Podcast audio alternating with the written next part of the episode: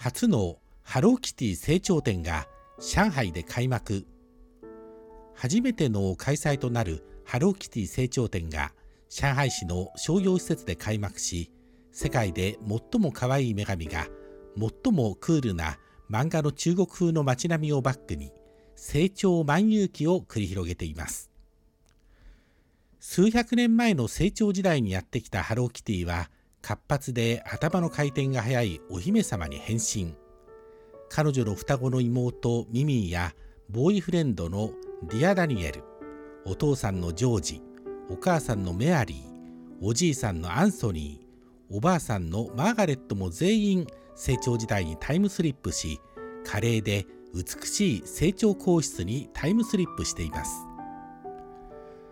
ハローキティは誕生から今年で45周年を迎えました。彼女は英国の血を純粋に受け継いでおり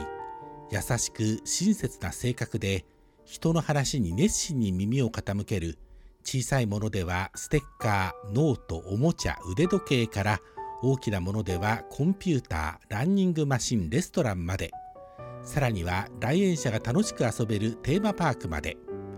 ハローキティの関連商品は続々と誕生しています。あらゆる商品にハローキティがあしらわれていると言っても過言ではなく